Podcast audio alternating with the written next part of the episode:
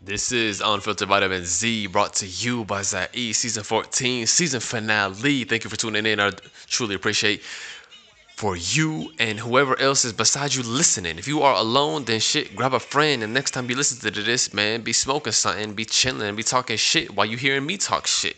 That's the way the circle of life goes. Someone talks shit about shit that they heard other people talking shit about, and then people critique the shit that they think other people would want to hear them talk shit about, relating to all the general shit that's being talked about. So, we're going to continue with this. This season finale is called about moving forwards by going backwards. That's the title of this episode. I'm assuming if you listen to this, that's what I typed in when I published this. Nipsey Hussle in quite a few interviews said about going 2 steps back to go 10 forward.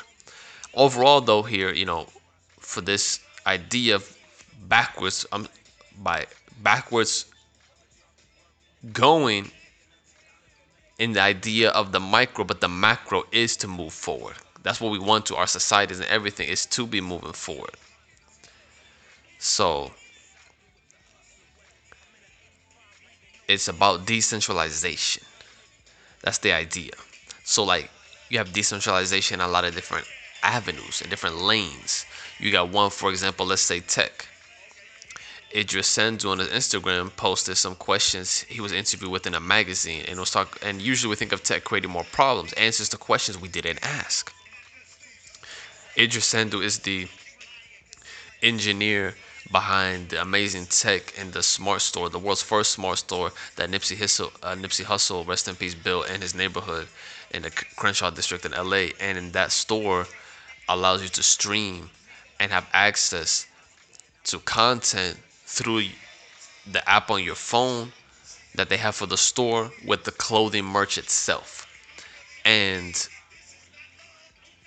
this type of technology, in ways of just being able to move your hands around a piece of technology that creates a physical action somewhere else. The capabilities are really endless, and this is going back, though. This is the going backwards by moving forward, because you can have less shit. There could be, they gave an example one time of, a specific type of procedure that only a few doctors could do in a certain area of the world that's going to be a while for someone to be able to perform it. There's not enough medical access, but a robot, some type of machine that could do it while being done by a surgeon and across the world, using a technology by moving his hands in front of a computer, picking up the tool that he needs to do, performing the surgery, and in real time, this can be a machine that's carrying out that. So that's an amazing thing that could be done. So you have this holographic shit. So it's less tools that need you. There's less shit that you actually constantly need to be built. There's less people that you would necessarily need to be around the world. You can have people concentrated in certain areas just using the tech. So obviously, you build a couple extra robots, but you don't need to be constantly building different types of products and different things like that. You could use shit that generates other shit naturally, just through the efficiency that and a good piece of technology can produce in the most simple way possible. I'm trying to explain this. So the advance in tech is actually to break us free.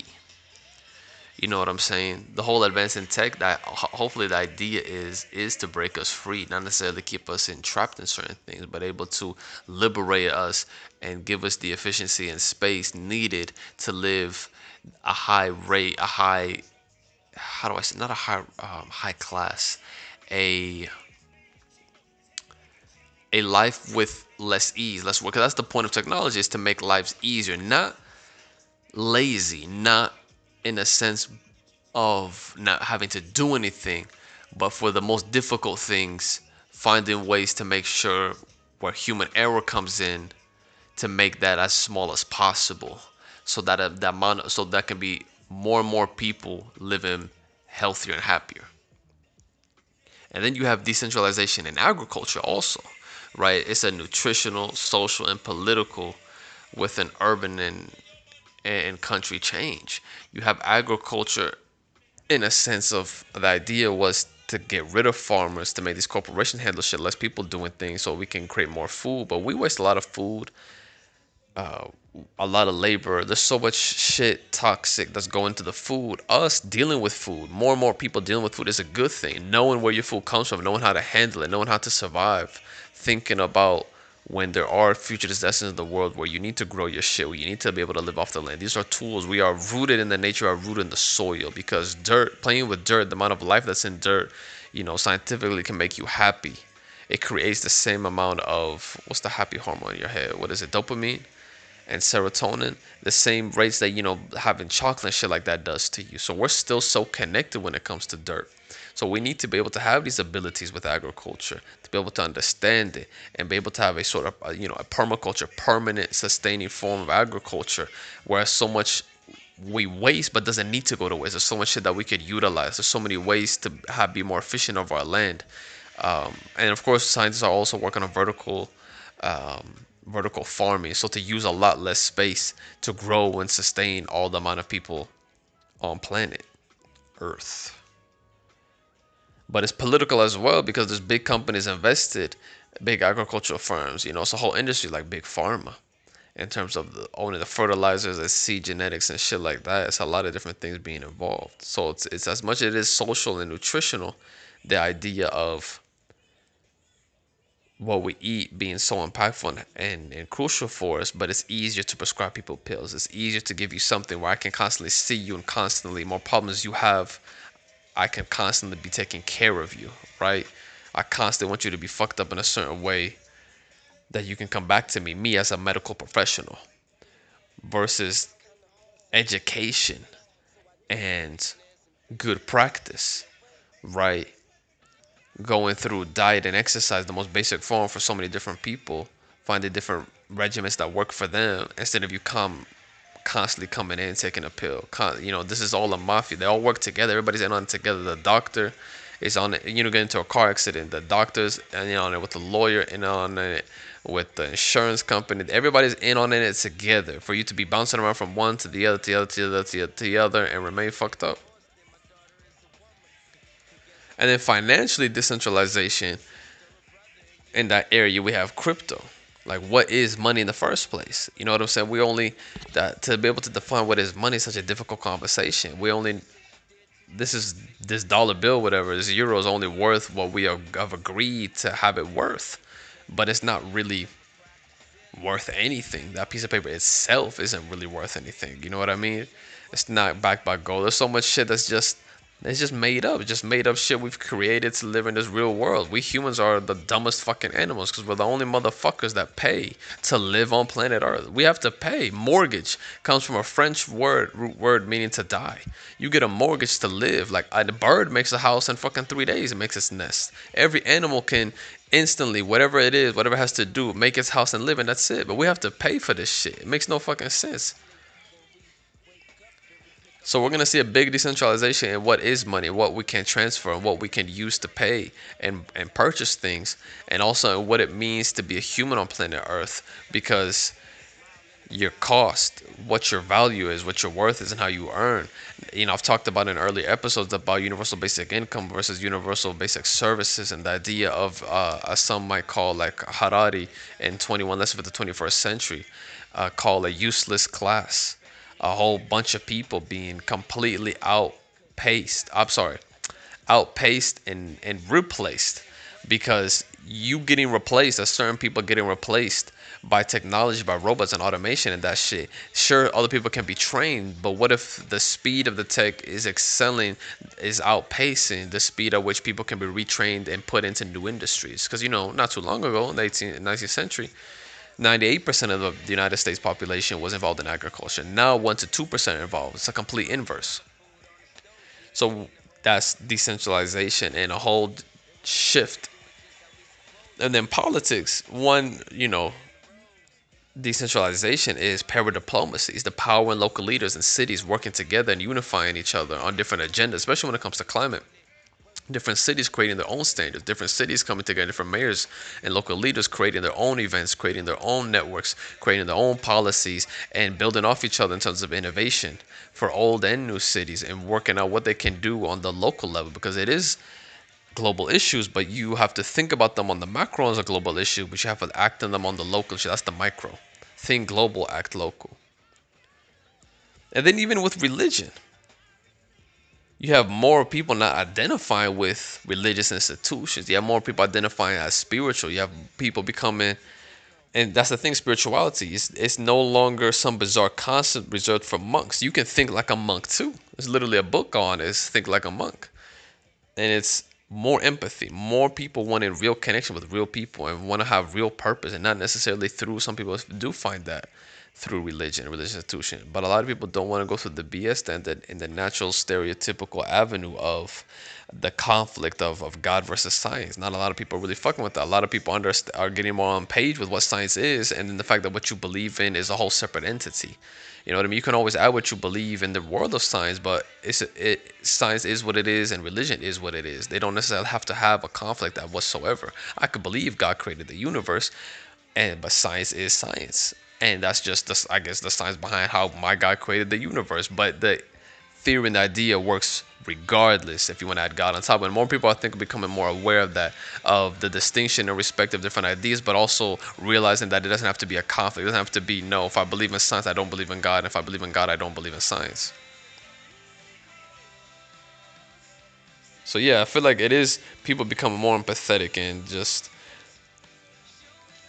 wanting to have genuine connection, not just because of COVID. I think it was a growing trend before that. I think more people were traveling, more people were interacting with each other on honest levels, realizing that this planet is so fucking small, and the more disasters we see, how connected is our politics, our economies, and our weather even. You know what I mean? It's an eruption here, this here, a wildfire here. It affects all of us. So more and more will we realize that it is not a small town over here, a country over here, this town over here, whatever. It is me and it's you and it's we. That's it. It's just a human species. One species. That's Earth is so small. If we think about it as one landscape and we could all see each other, we could realize we're all one big group. But because we're so large and we have so many differences, not just culturally but physically as well, looking at each other differently, it takes away from the fact that we are just one species.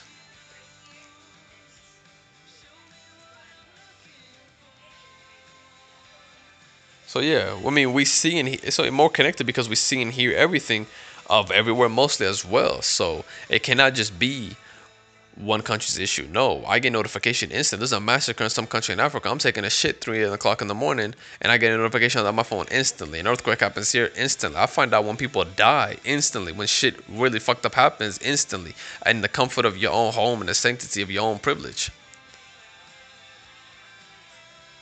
So obviously still specific shit gets pushed by specific agendas by some, but for the most part, we can know and hear and understand so many different things of so many different people all around.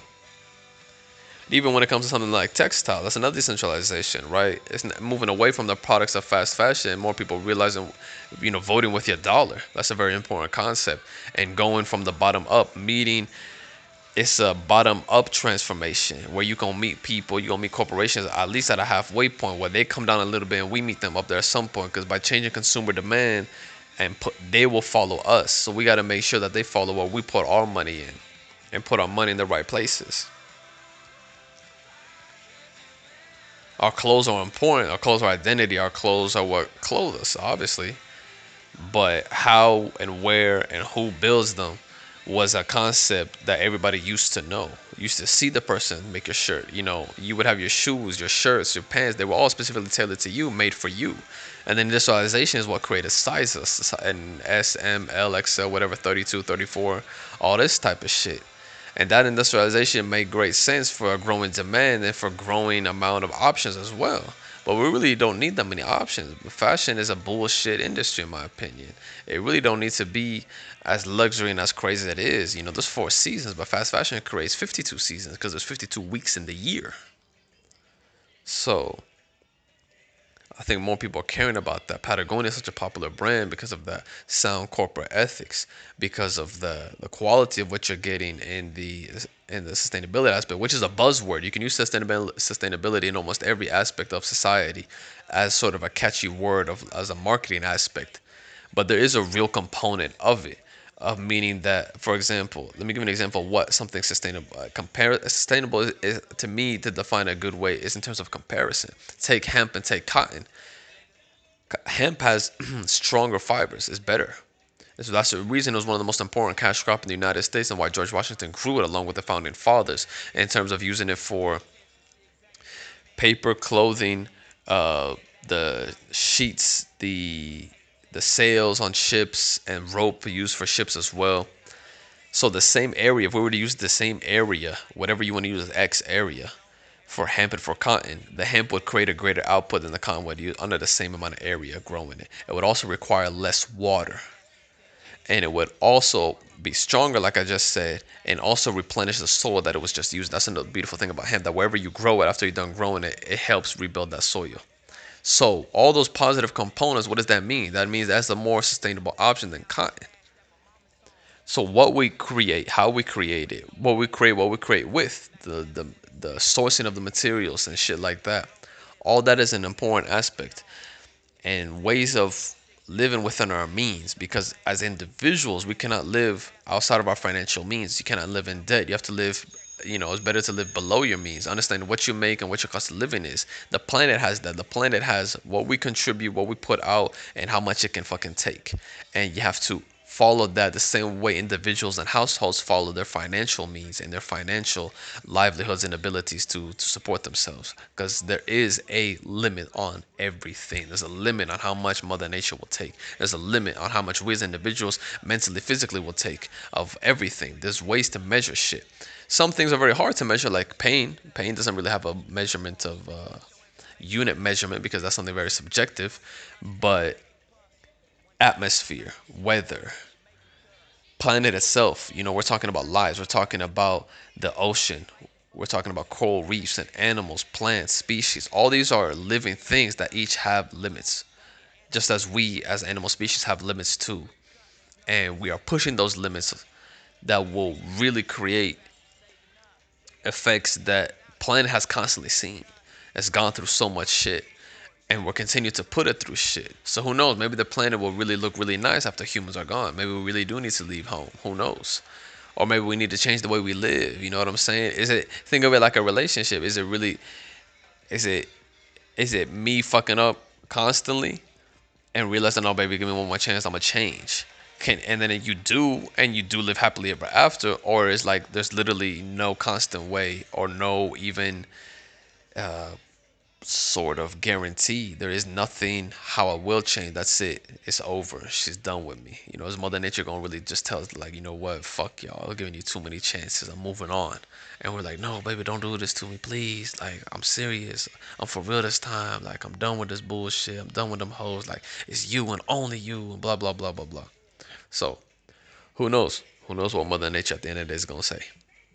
So that is moving forwards by going backwards. We need to go back to the land. We need to go back to what the ancestors did. We need to go back to how they thought too, in the spiritual sense, in the passionate sense, in the simple sense, in the agrarian sense. And continue moving forward. Thank you so much for listening. How long have I been talking? 18 minutes, shit, that's decent. Thank you so much for listening. I truly appreciate it. Zaid UFZ on Instagram. Please follow Unfiltered Vitamin Z on Instagram. Please check out Zaid.com. Sign up for an email list. You get a free music download by signing up just for that email list. You get future exclusive. There's also exclusive content, a weekly newsletter, and updates, and future promos, and raffles, and giveaways, and shit like that too. So please stay tuned and sign up. And check out both Instagram pages, Zaid UFZ and Unfiltered Vitamin Z on Instagram. Two separate pages. One music personal account for me, Zaid UFZ. And of course, Unfiltered Vitamin Z Instagram page for this podcast. So if you fucking with this podcast, your first time listening, or your second or third or fourth time or fifth time, well, I fucking appreciate you for taking the time to even listen to this. Please go check out the page. DM me that you listen to this. And, tell me your favorite episode, something. Comment, send me a message, ask some questions so I can share here too, or some shit like that. Whatever the case may be. Have a great weekend. Or no, what is today? Sunday evening. Yeah, enjoy the rest of your fucking weekend. Enjoy, and kill your week coming up. Take it easy. Peace.